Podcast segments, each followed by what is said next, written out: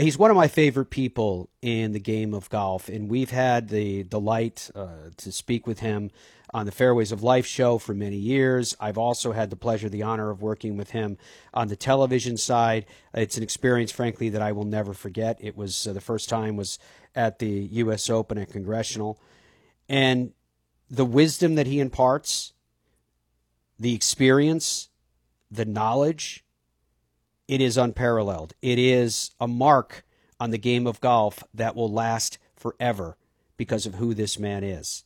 Dave Stockton won 25 times as a professional golfer, 10 of those on the PGA Tour, including two major championships the 1970 PGA Championship and the 1976 PGA Championship. He won 14 times on the Champions Tour. He played in 54 major championships all told, and he finished in the top 10 eight times, including five top fives, and two other times he was runner up at the 1974 Masters and at the 1978 U.S. Open. And that is, of course, in addition to his wins. On the PGA Tour Champions, he was the leading money winner in 1993 and in 1994, and also in 1993, he was the player of the year. He played on two Ryder Cup teams the 1971 Ryder Cup team and the 1977 Ryder Cup team. Of course, he was the winning captain of the famed 1991 Ryder Cup, which I'm looking forward to revisiting today as well. He has, in his latter stages of his career, become recognized as a putting guru. Not only is it a unique field that he went into, because of his particular expertise and perspective. And I'm sure he'll share with us how that connects him to his father. And interestingly enough, with a smile on his face, it also connects him to his sons in the business as well. Absolutely remarkable. And when you all when it's all said and done, you know, we we talk to these veteran campaigners, and when you start to hear what they did in terms of events played, because every one of these events is a week away. It's on the road. He played in 599 PGA Tour events and 436 PGA Tour Champions events. Let that sink in for a second as well as we allow the wisdom and perspective of the unique Dave Stockton to sink in over the time that lies before us. Dave, how have you been? Thank you for joining us. Matt, great to great to listen to you. Uh, that was a hell of an introduction. I don't know if we have anything left to talk about. True. How are you getting along through this this crazy virus? What's going on with the family, and where where are you, where are you staying and keeping? Well, we're at home in Redlands. I'm not moving. I've uh, I don't like being in the target group, but it's 78, and after having a blood clot in 09, I've got only one lung, so I'm I'm trying to hunker down as best I can and uh, so far so good. David, David, of course, his family's down in Carlsbad, and yep. uh, they're hunkered down. Ronnie's here and here with us in Redlands, but uh, you know we don't see him. We're just we're just isolated and trying to be trying to do the right thing. Yeah, it's crazy and it's scary, and we wish you guys obviously the very best with with everybody. You guys in the grandkids and everyone else too that goes along with it. So I want I, I thought it would be fun to have you on the program and kind of revisit a couple of different things through your storied career. Uh, you know, I, in all the times and all the communications that we have had through, through the various mediums, I don't think I've ever asked you the question of when you look back on your career as an individual, not Ryder Cups, etc., but as an individual with the 10 victories that you had on the PGA Tour, majors, whatever it is. Is there one win that stands out to Dave Stockton the most when you look back and reflect that causes you to smile? Yeah, well, uh, the first major, the PGA at Southern Hills, where I went head to head against Arnold Palmer. Uh, you know, if he wins, he gets the Grand Slam. Uh, if I win, I get my first major. Kathy's eight months pregnant. I'm going to have Ronnie exactly 30 days after after this finishes, and uh, it was the one one major that I actually did win on the on the regular tour. The second one at Congressional, uh, which you alluded to, uh, there had to be 20 people that could have shot themselves because they should have won it rather than me. But that's another story. But the the Southern Hills one was very very special, and uh, in fact I've given them the replica I have of the Wanamaker Trophy, and they've created a a uh, really nice display there. I was supposed to in about a month go down there and and dedicate it, but obviously that's on hold. But uh, no, we have really good memories of, of our times around Southern Hills.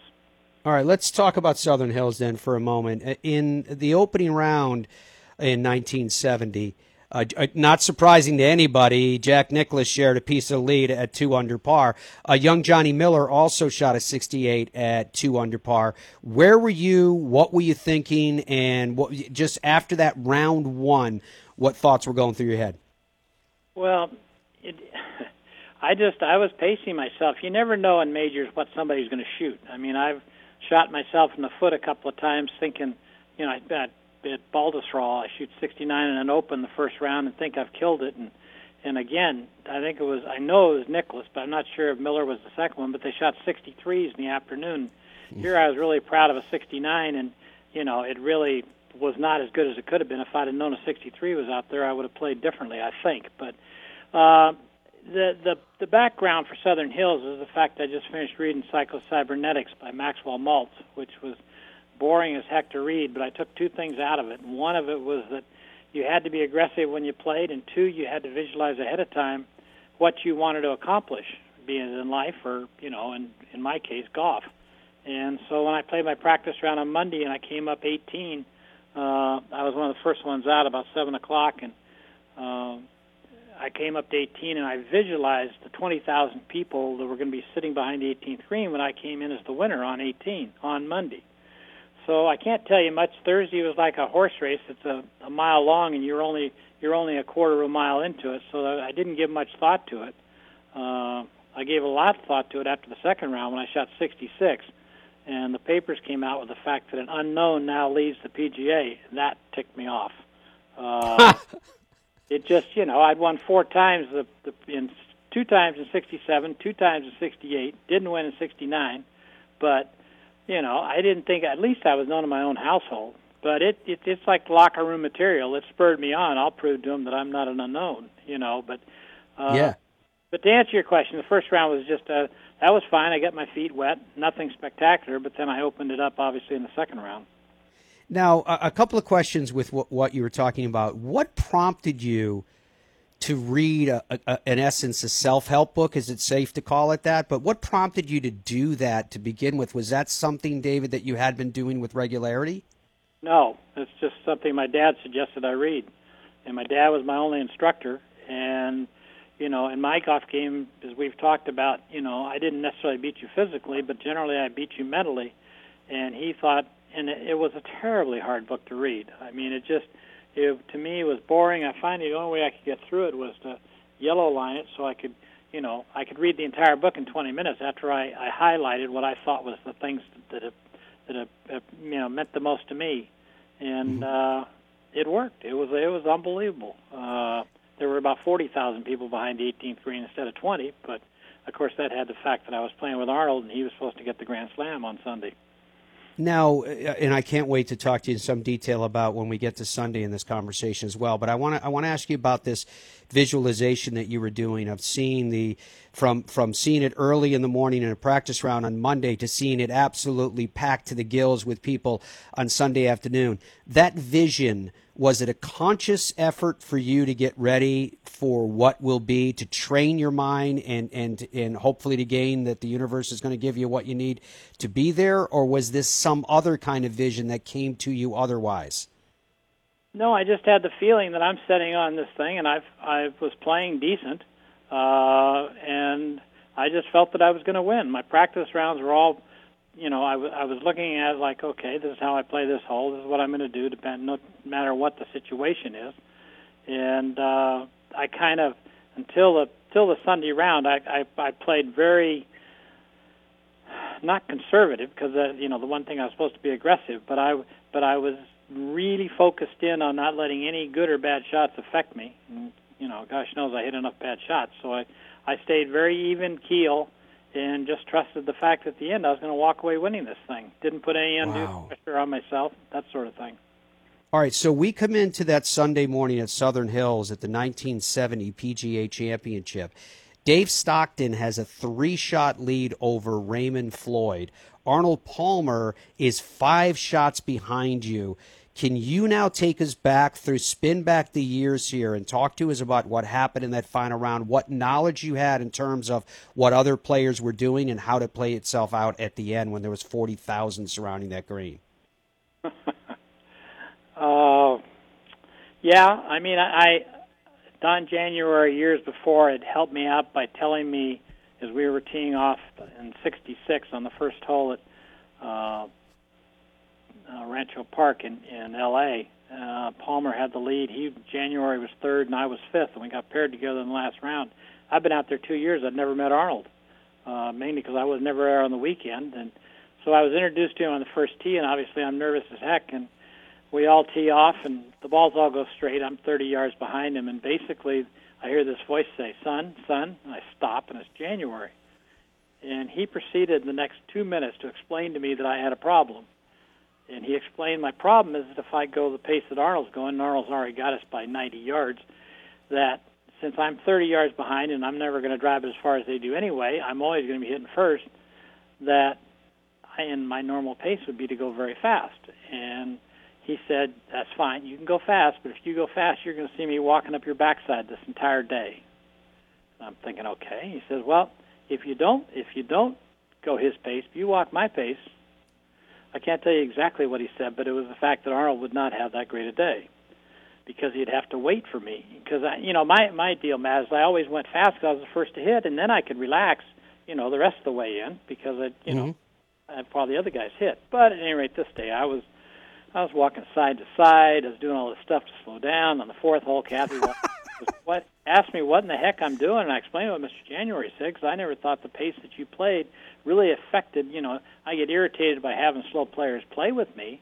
I don't mind fast players because I can go as fast as I want. But at any rate, uh, and I explained. She says that's really that makes sense. I said I know it. So I'll fast forward to number four to number 18. I started the day seven shots behind Arnold. I'm now two behind him. But I don't know what I'm shooting. I honestly don't. I am so tired. I've walked 20 miles because I'm kind of going sideways and slow because I can't walk as slow as January, right? So mm-hmm. it's Southern Hills. Kathy's in the clubhouse because she's eight months pregnant, and it was very difficult if you compare Rancho Park in February in LA to August in Tulsa with 100% humidity and 90 degree temperatures. And you know here I am trying to go side to side.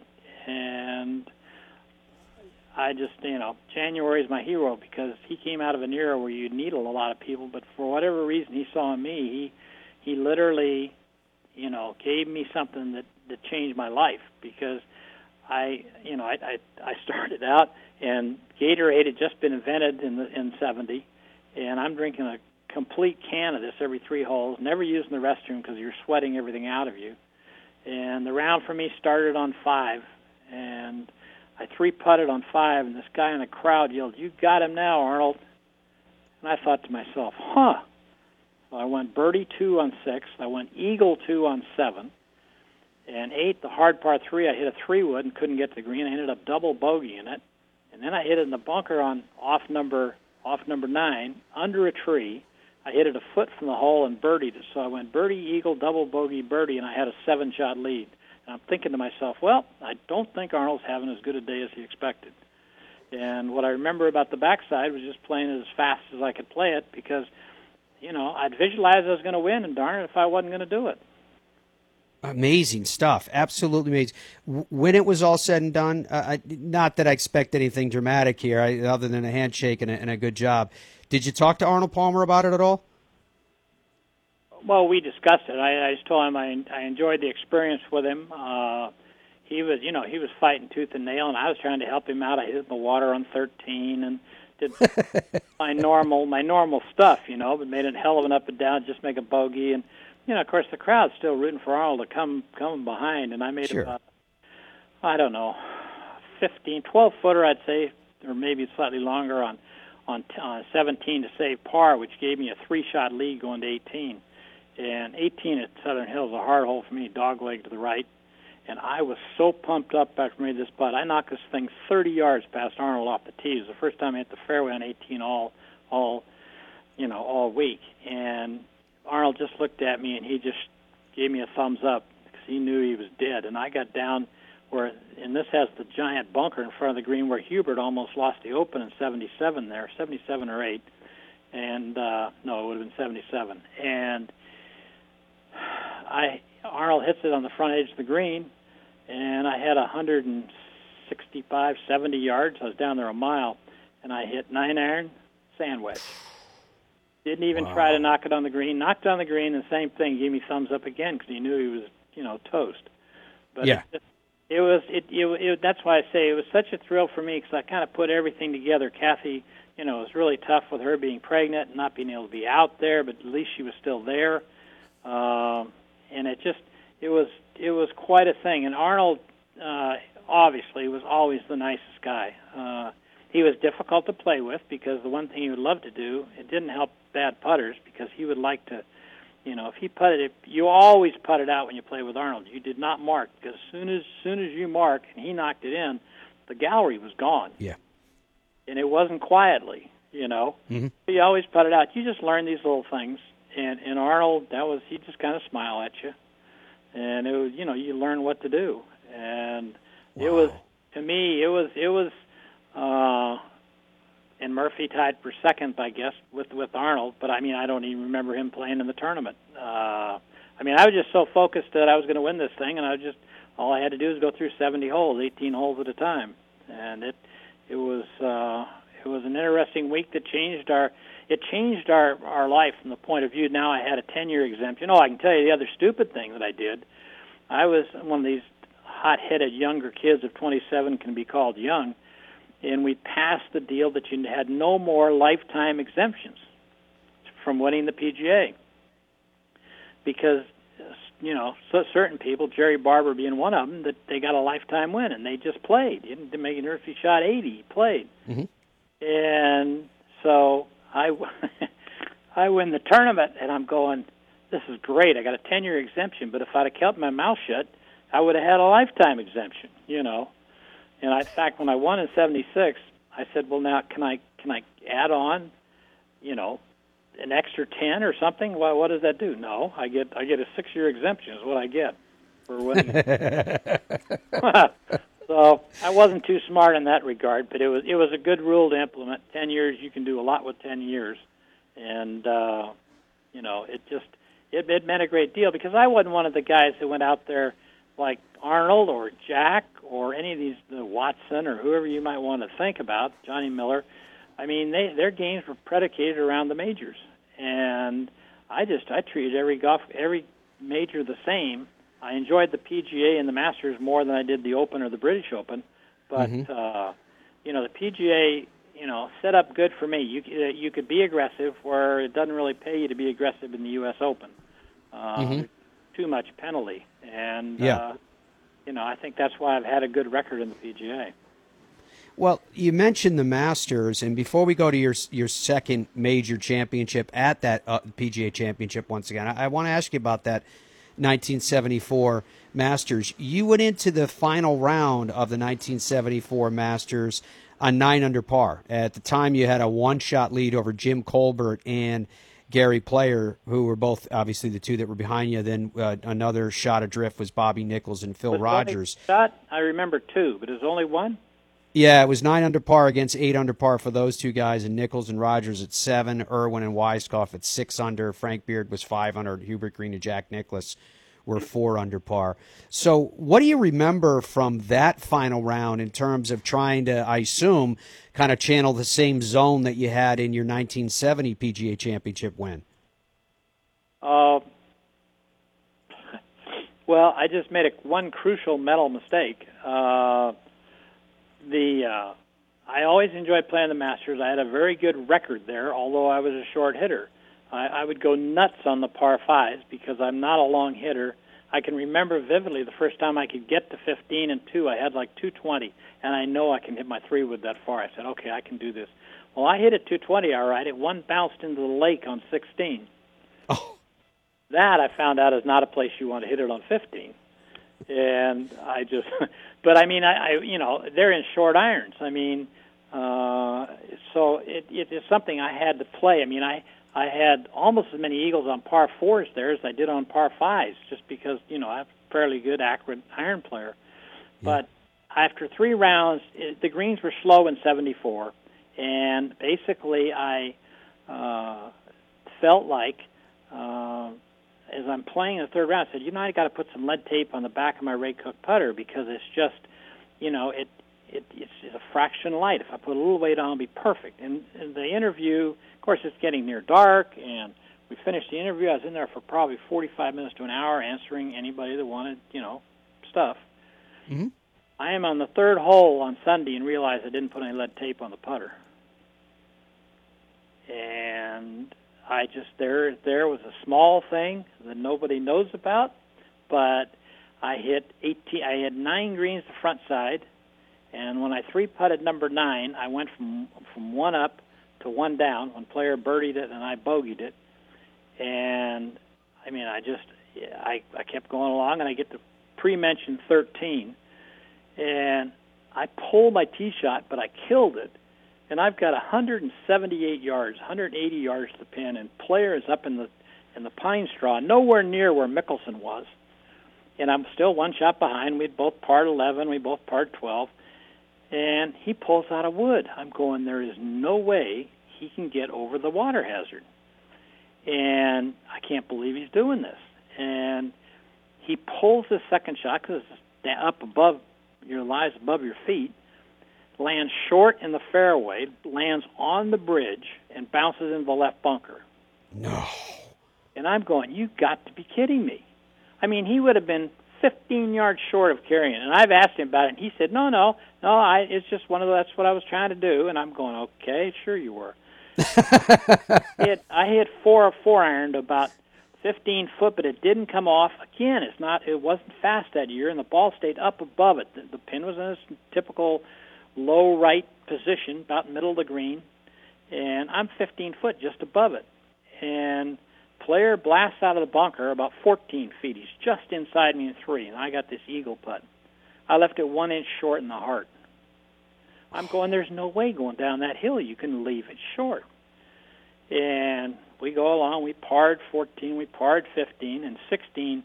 I had a really, really good shot right behind the hole, about 10 feet and it's one of the few putts that when I when I rolled it, I thought, okay, a foot in the hole, it's in the hole, and all of a sudden it stopped breaking and it went right over the edge. Only went three or four inches behind the hole, but it didn't go where I wanted to, and I'm still one behind the whole deal, and that's where player stuffed it on 17, a foot, makes he makes birdie, so now I'm two down.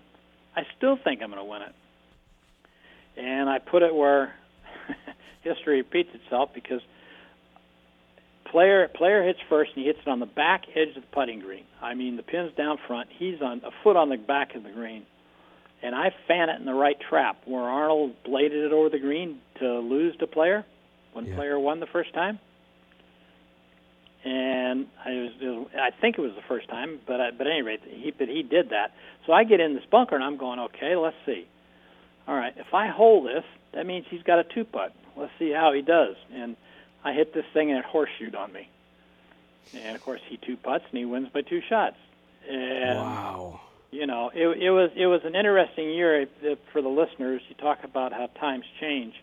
I won the LA Open in '74 in February, beating Sam Snead by birdie in 18 at Riviera, and then had the Masters, second the Masters.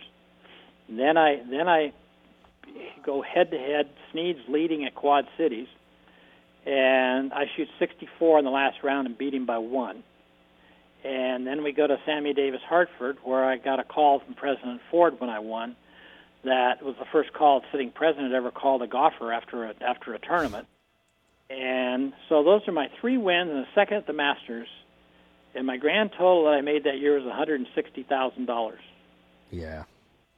And if you know, if- in this day and age, who's you know, five million, six million, whatever, you know. But in those days, that's just an absolute fortune. But it, but I just look back on that and going, what a year I had, you know. Especially if I could have pulled the Masters off. But uh, no, it, it was a positive thing. That's the one tournament, two tournaments I would have liked to won. I would have liked to have won the the uh, the Masters only to go back there. It's such a special place.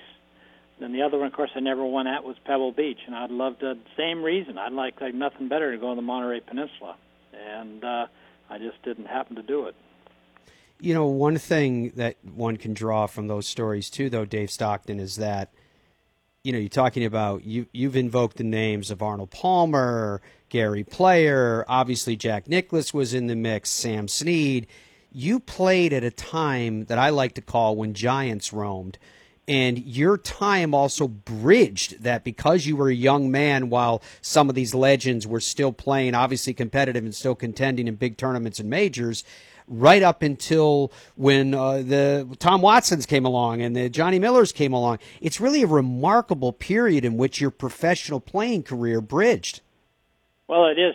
It really is because I was probably one of the few, and of course, it got right after mine. You started getting these guys like Phil Mickelson. I mean, he doesn't look like he's built like a golfer. Neither does Ernie Els. I mean, most of the golfers. In fact, when I my first time in the Grand Slam of golf, I mean, the four guys that were in, that won the majors that year were Tony Jacklin, Casper, and Nicklaus. I'm an inch taller than any of those guys at 5'11. Yeah. So I mean, times change. I can throw Hogan in the mix for you. You want me to do that? Yes. uh, that was this was gonna. This is my first win. Colonial again, Hogan Sally, and I play well at Greensboro till I I open with a double on Sunday, and Archer beats me and I finished third, but I get the last invitation of Champion's Choice, Lou Graham and I, and I get in the tournament, and I shoot 65, which ties the course record in the first round, 66 in the second round, which beats Hogan's record by four shots, and for, for 36, and he walks right by me that afternoon and never says a word. So I go out the next day, and at one point I had close to a 10-shot lead early in the round but I'm playing with Gardner Dickinson, who was a, obviously a big fan of Hogan. Mm. And let's just put it this way: I wouldn't say he slowed play me, but we got caught on the 16th tee in a rain delay, and the golf course was empty in front of us. Three complete wow. holes. Yeah, yeah.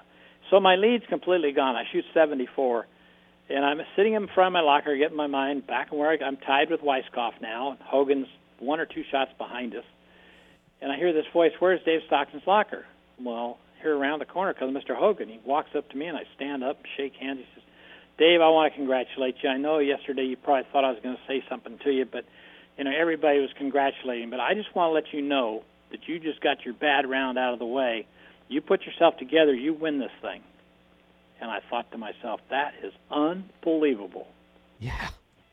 Just, I mean, for him to say that, and he obviously meant it and after winning that, of course, every year I go back and I'd be in the champions, you know, the pro am dinner, and the, the past champions are there. And he and Valerie were so nice, and David was a Champions Choice Junior, and his proudest memory is having Ben Hogan standing between he and I at the at the Champions dinner there at Colonial.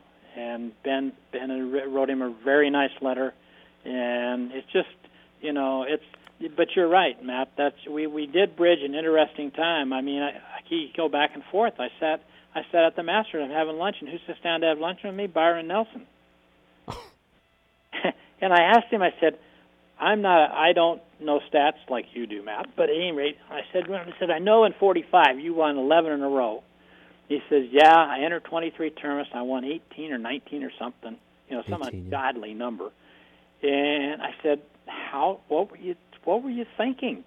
And he got this smile on his face. He said, Well, I can tell you, I was practicing in West Texas for the West Coast swing, and I found something in my swing.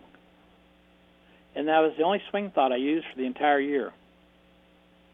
And I thought to myself, Joe Public, who has six different swing thoughts every other week, and if you asked him what he was thinking about the previous month, he couldn't remember because he's already moved on to something he's seen or heard or, you know, this sort of thing. And for Byron, it was just completely easy. I mean, I'm sitting there just stunned that he said that. Amazing stuff. Dave Stockton is our guest, recounting, I mean, literally the game's history. It's amazing to think the names that, not only that, because at 78 years young, to think that you competed against these guys when they still were able to play and hit shots. I mean, Ben Hogan, it was it was at the very end of his competitive career, but he was still playing at Colonial, and to be hanging out and be friends with Byron Nelson, to be competing at and beating multiple times uh, Sam Snead, obviously Arnold Palmer, uh, player got you at that 74 uh, Masters. It's it's uh, incredible stuff. I mean, literally got a, got a, chill up my spine as you were telling the story with, with Ben Hogan when he came around the corner and he spoke to you. But I did want to ask you too about 1976. Now, when you win your second major championship, that major championship was interesting as well on a number of different levels. What do you remember in terms of 1976 and how and why everything clicked for you there and then? I have no idea why it clicked for me because I had no intention of winning the tournament. Uh, got there with we had a our nanny with us, uh, Vicki Bevins from from Iowa, and Kathy and I and the two boys. And we spent all day Monday at the White House. Saw every room in the White House. Went all over the place. I played, I think, 18 holes on Tuesday, which I thought that was the longest golf course I've ever seen. I any easy holes, uh, and I went and then I played nine holes on Wednesday, and I couldn't even tell you any of the scores I shot, but I can tell you on the Sunday we tee off and I played five holes, and I was three under after five, three over mm-hmm. after five, excuse me, three over after five, and they rained the entire round out, which is unusual to rain an entire round out. Um, so we had to start over again on Monday. Well, I had American Airlines outing in near Congressional on Monday, and of course you know can't can't give that I can't can't give that up. But for the PGA, obviously you're going to keep playing. Well, the same five holes starting on on Monday morning. I'm now two under, so I've gained five strokes. Wow. Yeah, in five holes. And so I battle along. I mean, I just I played so brilliantly. The only fairway with a driver I hit on the backside was, and I'm hitting driver every time because I you know I need to get out there. Was mm-hmm. 11. I hit the 11th fairway and that was the last fairway I hit till I hit 18 when I used a three wood just because I was getting tired of getting killed by the rough. And then after I hit the three wood on 18 because I had a, I had the, I had the the one shot lead in 16. We didn't play the hole they play now, this 10th, the little par 3. Mm-hmm. 10th was number what they play is 11. And our 16th hole was a par 3 on another on the other golf course. So we come off 15 and here's this substitute hole, but it's 235 yards. And I had a top flight. In those days, you could use any kind of ball you wanted. And I had this top flight that I could 235 would me would be a huge three wood, but I could hit this top flight 230 with a three iron. Now my normal ball, a Titleist or a Hogan or a Ben Hogan ball, whatever ball I was using, would go about 190. So it'd go extra 40 yards. Well, I'd used on that hole every day, and I never missed the green. I get up on with a one-shot lead, and I knock it about 12 foot from the hole. And if you think I'm trying to make this, you're crazy. All I'm trying to do is get this ball bearing to stop somewhere near the hole, because it's got no feel like the other golf balls, right?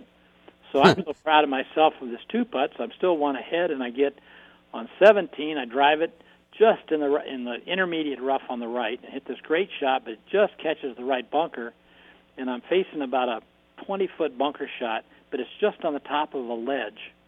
There's a ledge. If I land short, it's going to come back to me. If I land long, it'll go away from me. And I hit it six inches from the top of the ridge, and it took one hop, land, got on top, and just rolled toward the hole, and I had a tap in. Oh. So now, now I've I've gotten rid of two really hard holes, and now I've got this ridiculous hole. But if I if I could drive the ball, let's say I'd love to have Rory. Okay, Rory, here's my ball. Hit one for me would be, you know, a hundred yards past where I would be. So I hit three wood, and then my caddy gives me the joyful news that I've got about 220, and the water's protecting the left. I'm going, well, I got to lay up. There's no option. So I don't remember what I hit. I hit a four iron or something, and I had I had just under 60 yards, which was closer than I wanted, but it was, you know. And I hit this shot, ended up 15 foot in the hole, slightly left of it, but I, you know, I was now I had a putt to win, and again, who who are the two guys that if I miss, it's Floyd in January. Yeah. Two, two guys I do not want to play off against, right?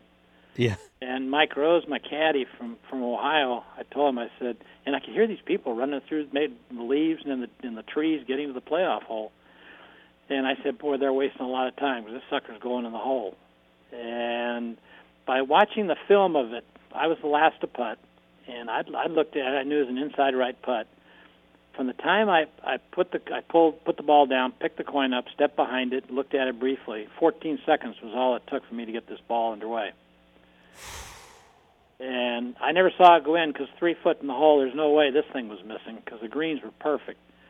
and I'm I'm facing the crowd to the left, arms raised, and it was it was a hell of a moment. But the reflection on it was, there's got to be, like I said earlier, 20 guys that should have felt like they they felt like they had to have gotten robbed. And my initial reaction was, I just became a Ryder Cup captain because a lot of my friends, Geiberger, Bobby Nichols, won won the PGA and didn't get in. And by winning the second time, I figured it cemented, I would believe, would have cemented my chance to be a Ryder Cup captain. And and the reason I say that is when I was the captain of Kiawah in '91, there had only been two people in history in all the vast time of the Ryder Cup from the 20s. It it there had only been two that hadn't won the PGA and that is a great trivia question because number one, one number one is Arnold, and the other is Billy Casper. Every other captain until that point had won the PGA. So wow. it meant it meant a lot to me at that point in time. In fact, Watson followed me, and he campaigned really hard to get it, and he deserved to get it. Uh, he followed me, and because he knew he was a little bit behind the eight ball because he hadn't won it, and uh, it was, but it was it was a great feeling because it was it was quite a week, and then of course we get we get in, and I do the interviews, and I go in the locker, and they they stop. Uh, sorry, we got to stop. The president is calling, Mr. Stockton. So I go in the men's locker room, and I get on the phone with the president. He says, "Where's Kathy?" I said, "She's outside. I'm in the men's locker room." He said, "Have somebody get her." So now my wife becomes the first wife to get in the men's locker room, and we're sitting there both talking to President President Ford. And it was quite a deal. We finished up, and about eight o'clock, I called to see if they were still at the American Airlines outing, which was about eight minutes away, and they said, "Yeah." I said, "I'll be right there with the trophy." So I show up, and we kept going till midnight. I had the trophy, telling stories, the whole nine yards, and they paid me my full full fee. I and I didn't expect that, but it was fun to share it with them. Oh, that is so awesome. Can I ask you what, why, oh, how, and why did you have such a close relationship with the president of the United States then? Uh, I got a call from Cuzzy Mingolla up at Sutton, Pleasant Valley, and uh, they asked me if I would mind playing with the Vice President of the United States. And I said, absolutely, I'd be glad. It'd be my honor. So I got had to be, you know, checked out by the Secret Service. I passed. My caddy didn't. I had to use a different caddy that day. Uh, but it was, you know, so we get up there and we play, and he'd flown all night from somewhere to get there, and he these people would stand in front. He took out three people, and they Ooh. they stand there like they think he's never going to miss a shot. And he played really well for about 12 holes. He got tired. The other the other thing that's humorous about this day is that our another partner in our team is Tip O'Neill and I look at some of the idiotic things going now because I just wish we were all independent so there'd be no fighting back and forth. But the president, the vice president, and Tip O'Neill, because he became president less than two weeks later, and he, uh, they were talking about exactly what they wanted to get done. Now they're complete opposite sides of the spectrum. Yeah, there was, you know, they just carried on. It was it was unbelievable, and it culminated by us going to the cocktail party and having the di- dinner there on the Wednesday night. And Tip gets up to give the speech, and I see Vice President slumping down in his chair a little bit. And Tip gave the greatest speech, which I've done a couple of times when I've followed a long-winded guy. And he said, "I'm standing up here so you can see me. I'm talking, you can hear me, and I'll sit down now so you'll appreciate me." It was classic. President Ford, Vice President Ford thought that was the greatest thing he'd ever heard. But oh, it's brilliant. He, the camaraderie, and then of course it was that led to all sorts of stuff. He'd he'd always come out here. He had a, a Thunderbird. He had a home and stuff, and getting ready for the Bob Hope or the tournaments. He'd call me down. We'd go down and play. And I can remember one day that he said, "Get down there." I just thought it was he and I. Well, it turns out Bob Hope and a friend of his from Kansas City. And we get we're practicing. We go to the first tee, and Bob Hope turns to the president and says, "Let's let's take him on, Mr. President. We can handle him." Well, I'm looking at this eight handicap or something, Kansas City that can't breathe. I mean, we got a guy with an Uzi in front of us. We got two cars behind us. You know, nobody's going to attack anybody at Thunderbird, but they were, you know, they were prepared, right?